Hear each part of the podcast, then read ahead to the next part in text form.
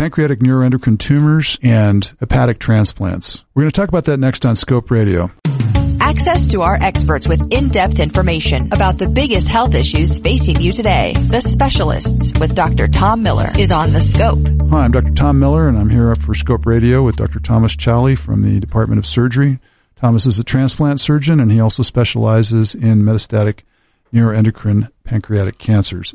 These are rare cancers, Tom, as we've talked about in a previous session.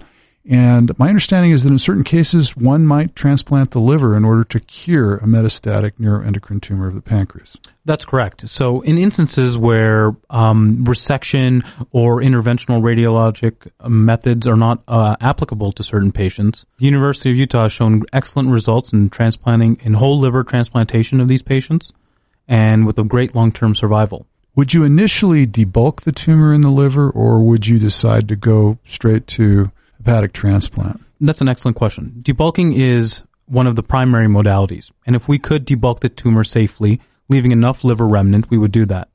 But in instances where debulking wouldn't provide a benefit to the patient, transplantation is the next best option.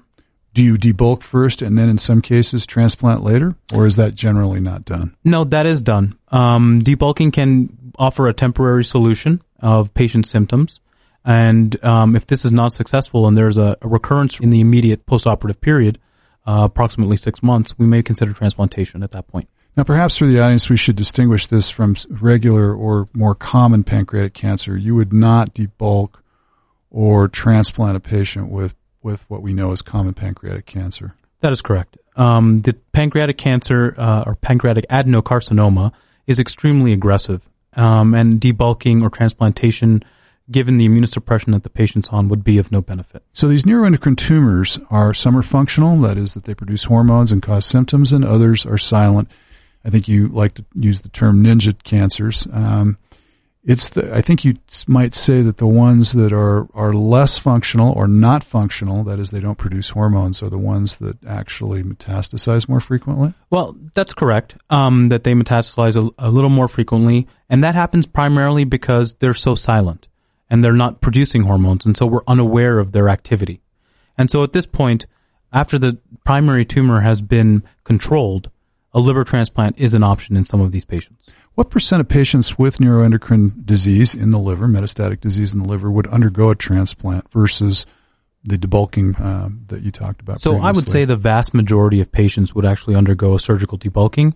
And in select patients where debulking wasn't an option, maybe less than 10%, would be available, a transplantation would be available for them.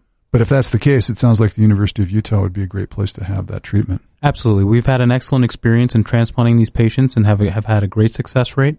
And these patients have done well over the long-term period. TheScopeRadio.com is University of Utah Health Sciences Radio. If you like what you heard, be sure to get our latest content by following us on Facebook. Just click on the Facebook icon at TheScopeRadio.com.